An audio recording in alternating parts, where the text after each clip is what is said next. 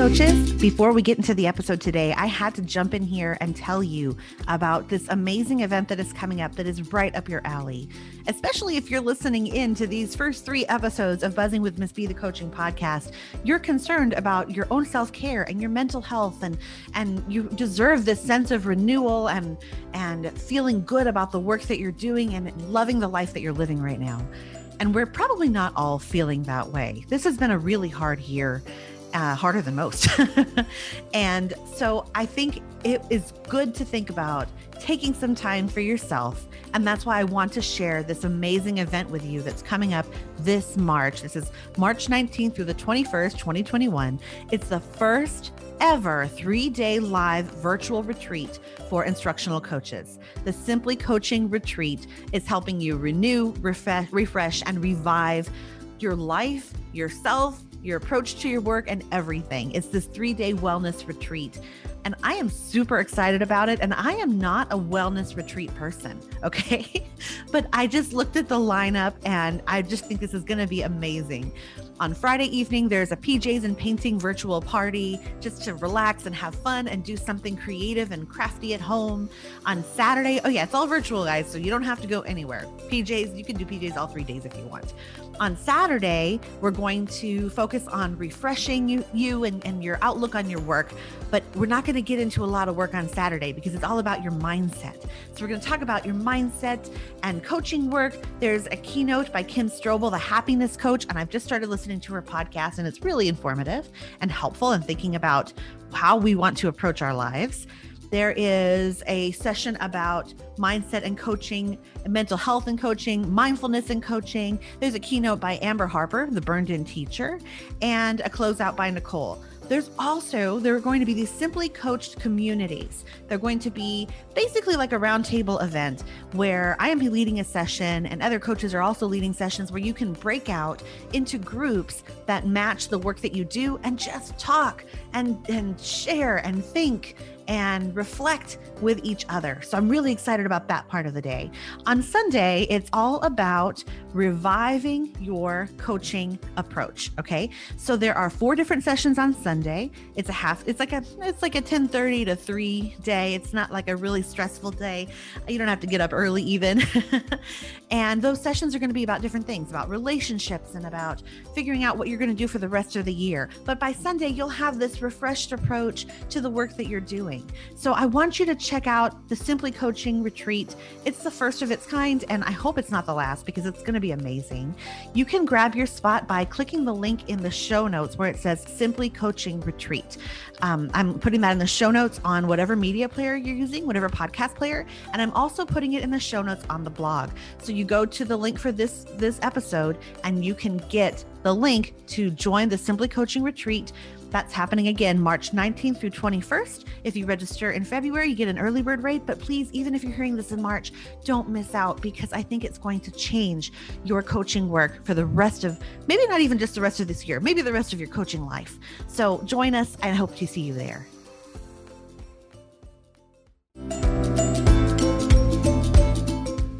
You're listening to Buzzing with Miss B, the coaching podcast, where we believe that every teacher deserves a coach, and every coach does too.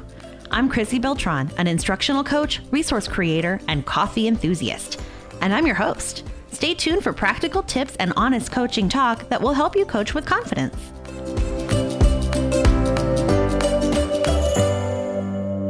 Hey, coaches, welcome back to Buzzing with Miss B, the coaching podcast. This is me, your host, Chrissy Beltran, and I am so excited that you're here today because today is season two of this podcast.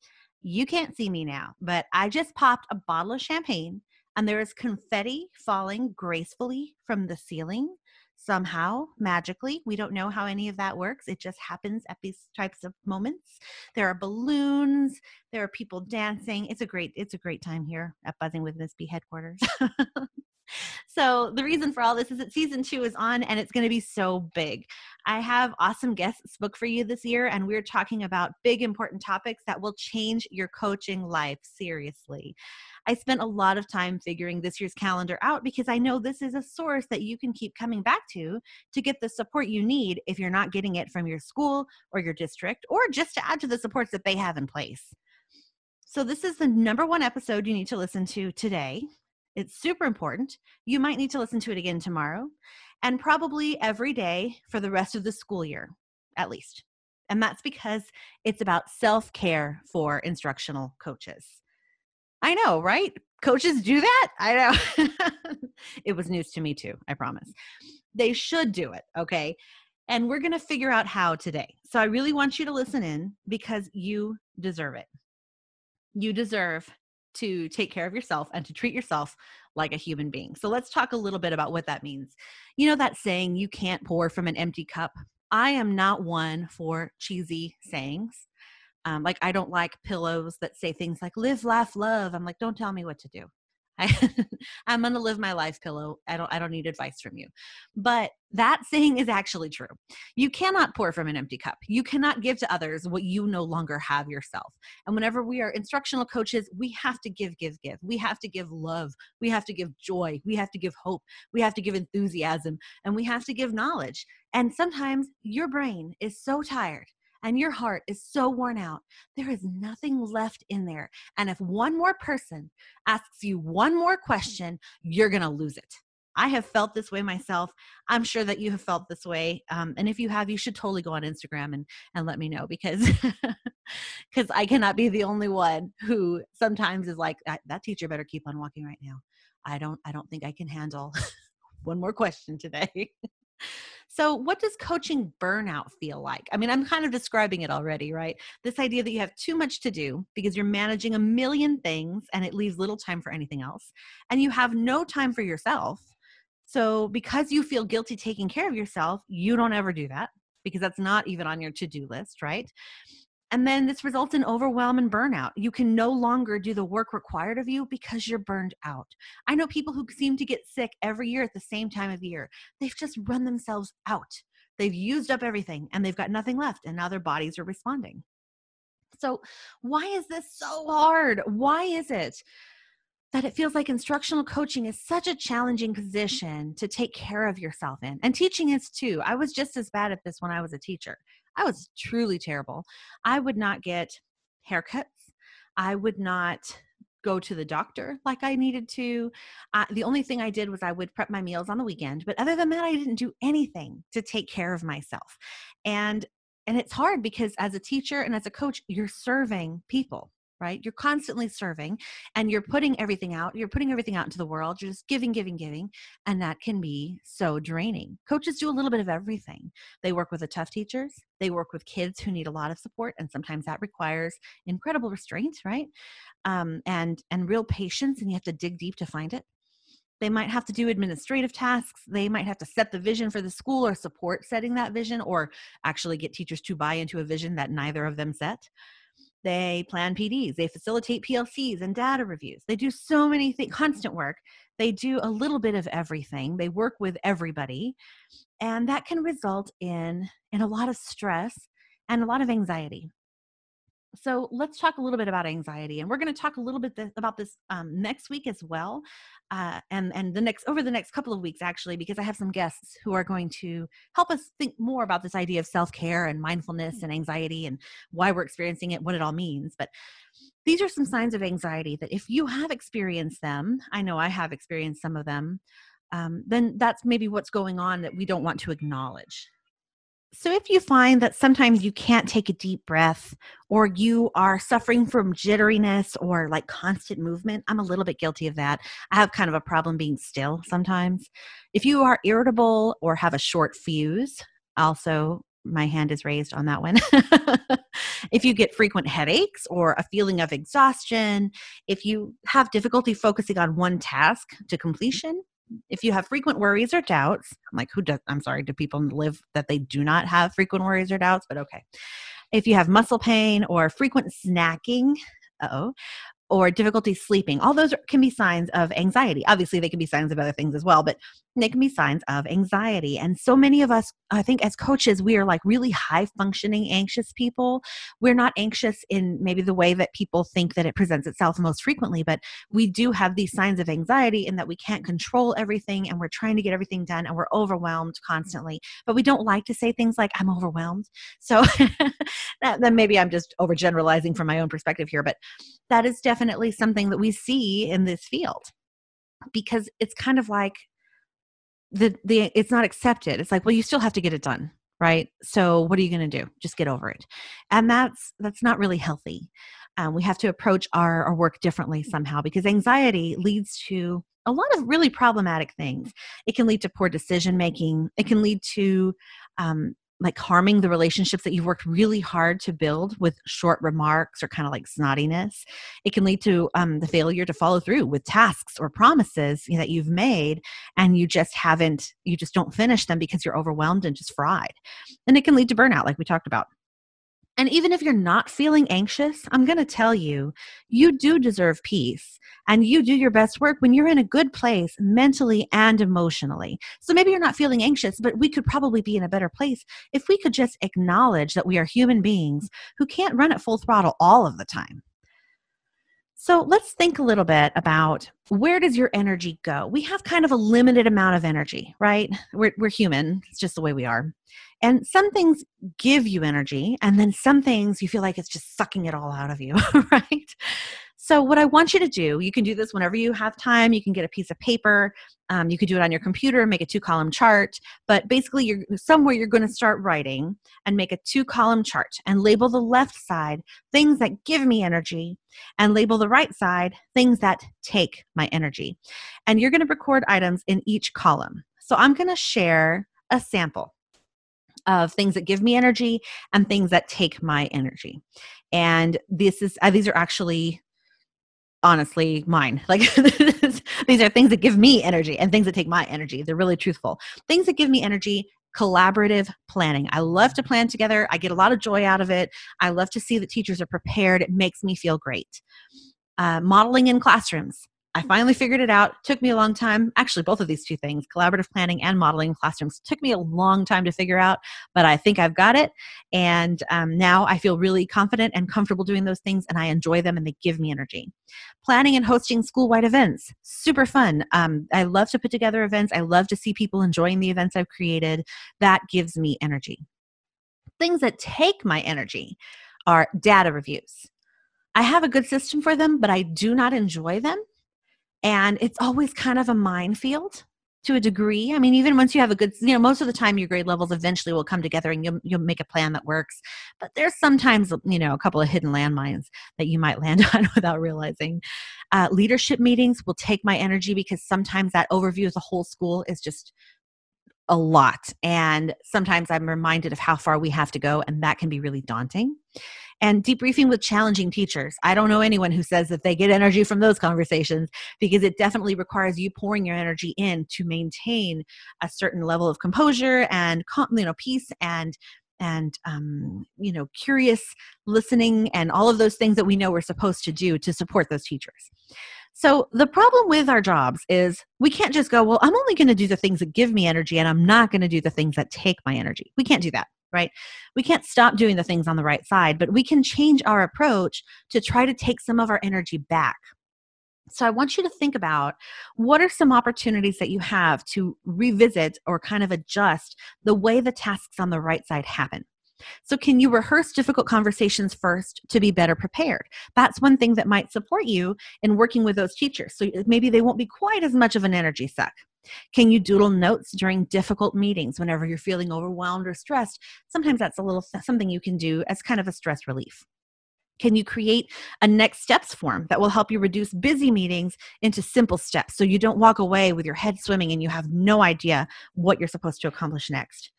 Can you set norms for working with challenging teachers or with groups of teachers? So you kind of take away some of the stress and the burden of having to navigate those really stressful meetings. And can you coordinate with your administration to create a protocol or a team for accomplishing a task that is taking up a lot of your time and taking a lot of your energy too.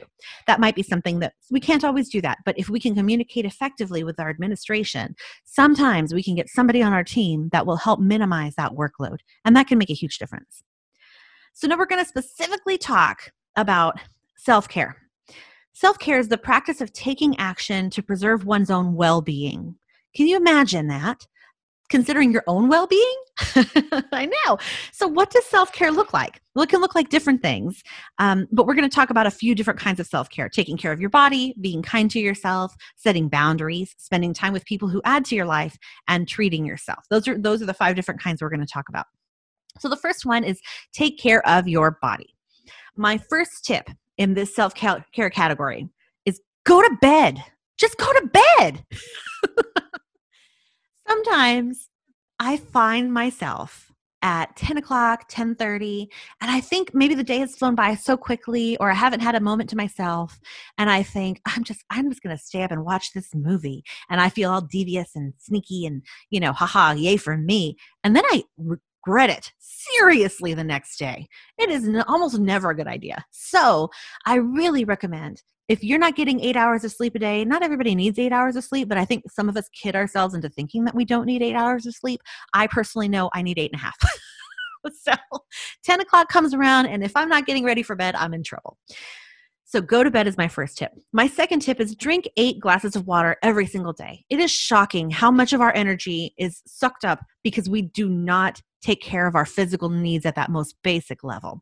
So drink eight glasses of water every day. Get yourself one of those fancy jugs that yells at you when you haven't finished it, or on a you know on a, um, a gallon bottle. Just mark the increments you need to drink by the end of the day or you know what you need to finish by lunchtime do what you need to do to remind yourself to drink enough water prepare meals in bulk over the weekend is something i did for years whenever i worked at a campus and that was life changing. If I didn't prepare my meals, I ate whatever the cafeteria was serving, and that food is not made for adults, guys. It is made for children, and children have to have lots of like fat to grow, and adults, we don't need that. so, so, whenever I was eating those school lunches, I was not doing a great job of taking care of myself. So I would prepare my meals in bulk over the weekend. I know that might sound crazy to some people who've never meal prepped. I would eat the same thing every day because I just didn't have time to make more than one meal. So I would make like one crock pot full of chili and then I'd put it in five containers and then I'd make five breakfast burritos, you know, on, on special healthy tortillas, and I'd eat those every morning. And that's what I would do. And it makes a huge difference because you are prepared. You just grab and go in the morning. You don't have to get up early and fix your stuff. You're, you're always ready. You also want to have a healthy snacks drawer or like a little bin in the fridge with your name on it or something because if you don't have healthy snacks, you're going to go tooling around the school and you're going to check out the office where somebody brought in cinnamon buns and you're going to be like, I'm just going to have one. But when you do that like three times a week, you don't feel as good. So have your healthy snacks drawer or a bin in the fridge where if you're super ravenous, you can go grab yourself a cheese stick or go grab yourself a healthy granola bar or whatever you constitute healthy snacks, whatever that means to you. That way you are prepared because if you're not prepared, that's when bad stuff happens. My second category is be kind to yourself. So, what does that even look like? Some of us do not have a lot of practice in being kind to ourselves, and that's kind of messed up. So, let's talk about what you can actually do. You can create a positive affirmation that you say every day. I have to be honest, I do not do this. um, this does not do anything for me, but it does a lot for a lot of people. My friend Nicole Turner of Simply Coaching and Teaching, she's my um, co host for the Coffee and Coaching Coaches membership. Um, she actually has a positive affirmation that she says every day, and she feels like it helps her get started on the right track. And that's amazing. Um, I don't really, like I mentioned before, I don't enjoy pillows that tell me what to do. So, so um, it doesn't work for me, but she loves it. So try it out. You can also create a morning routine at work that helps you feel prepared for the day. I did do this. So maybe you, um, every morning, whenever you get to work, you might have uh, just you get there a couple minutes and so what you do is you grab your coffee or whatever makes you happy you grab hot tea whatever it is and then you review your goals and i'm actually going to talk about this in a few episodes about how we should make time for reviewing our goals every single day or sorry every single week and that's going to be episode 48 so i really hope that you pop back in for that one because we need to talk about setting time for that every week.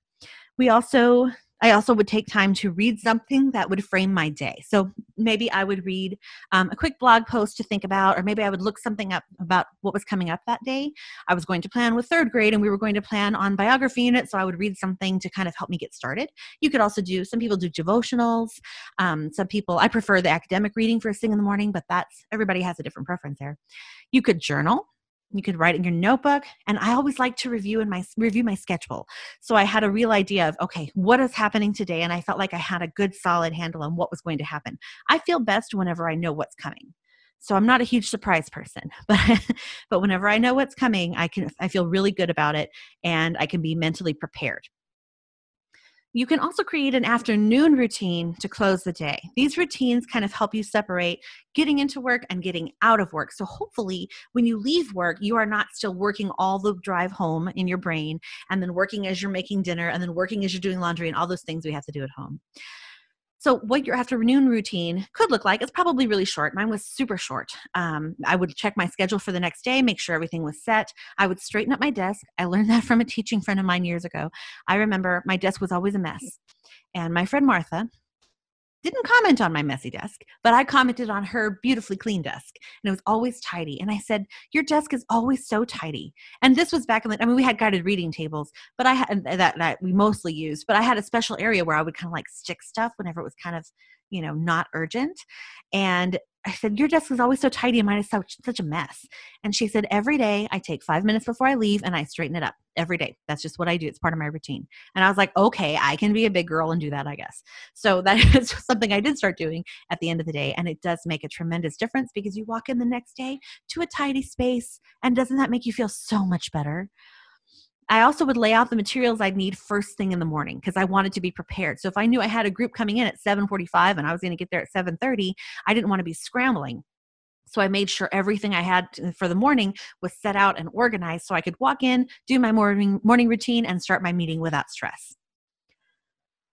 The, the next section we're going to talk about is setting boundaries. And this is super hard for a lot of us to do because the first tip I'm going to give you is to say no. You can't always say no right? Sometimes we don't have a choice. Sometimes we have to say yes, and the answer is predetermined by the person who asked us the question. Or um, I used to have a boss who wouldn't say, Well, you must do this. He would say, It's highly recommended. It is strongly recommended. And that pretty much meant you must do it. so sometimes we can't say no, but we can share responsibility. And so we can say, Can I get a buddy to work on this? I really think this is more of a committee project rather than an individual project. I'd like to get more voices on this, and we can share that responsibility. You can also set boundaries for work time so you can say i work between this hour and this hour. Um, i'm not saying just stick to contracted hours. I, I, my contracted hours were not realistic in terms of after like the time that i had after school. School ended at 2.45 tutoring ended at 3.30 and that's when our contract ended 3.30 so i wouldn't have had any time to do anything. It just wasn't going to happen. But you know i could say well i'm going to leave at 4.30 and if i don't leave at 4.30 then i'm just going to feel grumpy. I'm not going to be able to take a walk. And so we can set those boundaries to make sure that we have um, a start and end to our workday and that we just don't live there. I've known teachers who would live in their classrooms and they just wouldn't leave. And I almost wondered, sometimes I wondered, are they really accomplishing anything or are they looking for things to do after they've already you know set their time and they, they're done with what they need to do and now they're finding other things i actually talk about this um, in an episode from last year season one of this podcast with angela watson that was episode 31 we talk about how to work you know hard smarter not harder because angela watson runs a 40 hour work week for teachers. So we talked about some of her thoughts and tips on on why it is that we just squander our time and suddenly time is up and you know you've, you've been at school since seven and it's already seven in the evening and it's dark and you're driving home in the dark and how does that happen? So we talked a little bit about that so you might want to check that one out too I also recommend that you turn off your phone at certain times of the day or that you stick your phone in a cave somewhere or far away from you. You don't need it all the time. We don't need it all the time. It's too much input constantly in our brains. And so, like, if your email is on your phone and your email's dinging and going off all the time, that's just adding work stress to your day. So, if you don't need it, don't have it with you one recommendation from the minimalists i used to listen to the podcast with the minimalists those two those two guys who talk about not having so much junk. and um, they recommended having a dock for your phone as if it were a landline. So you have a cell phone, but you park it in a certain place because that's where it goes when you get home. So you're not always having it in your pocket and having it follow you around. You're not tethered. Another thing that you can do is uh, limit the input that you take. So you can kind of allow for quiet time. I know that sometimes there are situations in which I'm really excited to learn something and I'll immerse myself in it. And then other times I'm like, I cannot handle one more new idea in my brain right now. So maybe that's the time that I take a step back from the learning podcasts and I just have quiet time. I go on a walk and I don't listen to anything. I drive and I don't listen to anything. Sometimes we need to limit what's coming into our brains because we just can't handle so much stuff. My fourth category is to spend time with people who make you happy. And that can be wildly different for each of us. But one thing you can do is visit classrooms that make you happy. Sometimes you're allowed to go into a room just because you love to watch kids learn and you love to see teachers teach and you love to watch teachers teach who love to teach. so you're allowed to do that sometimes. Pop into a room, sit there while you're doing a little bit of work in the back. Just say, I'm just here to, to love on all the learning and just see you, you kids learn. I can't wait to watch you and see what you're learning today. They'll eat it up. The kids will love it. The teachers, as long as you have a good relationship with them, will probably love it too. So visit those classrooms that make you happy. You also can call a coach friend and laugh, or you can cry, or a little of both, about your work. And sometimes coach friends are the only ones who really get the very unique position that instructional coaches are in. So definitely give them a call. And, you know, sometimes we got to do a little venting. And it works really well when you can vent with somebody who does not know your teachers because that way you don't have as many concerns about confidentiality issues. If you're calling a friend from another school or another district or something like that, it's a lot easier to talk about things like that. The last kind of tip I have for you is occasionally treat yourself. And that looks different for everybody. I'm not a big spender. I don't like to treat myself with expensive shoes or expensive purses or anything like that, or fancy makeup. But I do like to do things that I like sometimes, or like buy something that would be a fun hobby or a fun craft. I like to make a lot of crafts, and so maybe I'll treat myself with a special craft that I'm going to make. Maybe I will treat myself with a special day where I'm just going to watch movies. Maybe I'll treat myself with, you know, spending time with my brother who I don't get to see very often. So we treat ourselves in different ways. And every now and then, I want you to take some time just to yourself where you're actually treating yourself and doing something for you. So, those are my tips for uh, self care for instructional coaches. You can actually get all of these in a download, like a little checklist where you can kind of look over it and um, and mark off which ones you're doing. And you can get that at buzzingwithmissb.com slash episode 45. That's episode, all in letters, you know, a capital E episode, and then the number four, the number five. And that way you can get your checklist, kind of get some ideas if you're stumped and start taking a little bit better care of yourself. I am so excited for our next interview. It's going to be episode 40. Um, sorry, yeah, it's going to be episode 46. That's going to be self care for teachers with Sarah Forst. Now, Sarah Forst is the author of the book Self Care for Teachers. And whenever I approached her, I said, You know, I know your book is for teachers, but coaches have so much to learn about self care. And she goes, Oh, this is totally going to be relevant for coaches because pretty much anybody who works in education needs to learn how to do this. And we are terrible at it. So I'm super excited to chat with Sarah about that. And we have some really great topics we're going to talk about. So tune in next week for episode 46. And until then, happy coaching.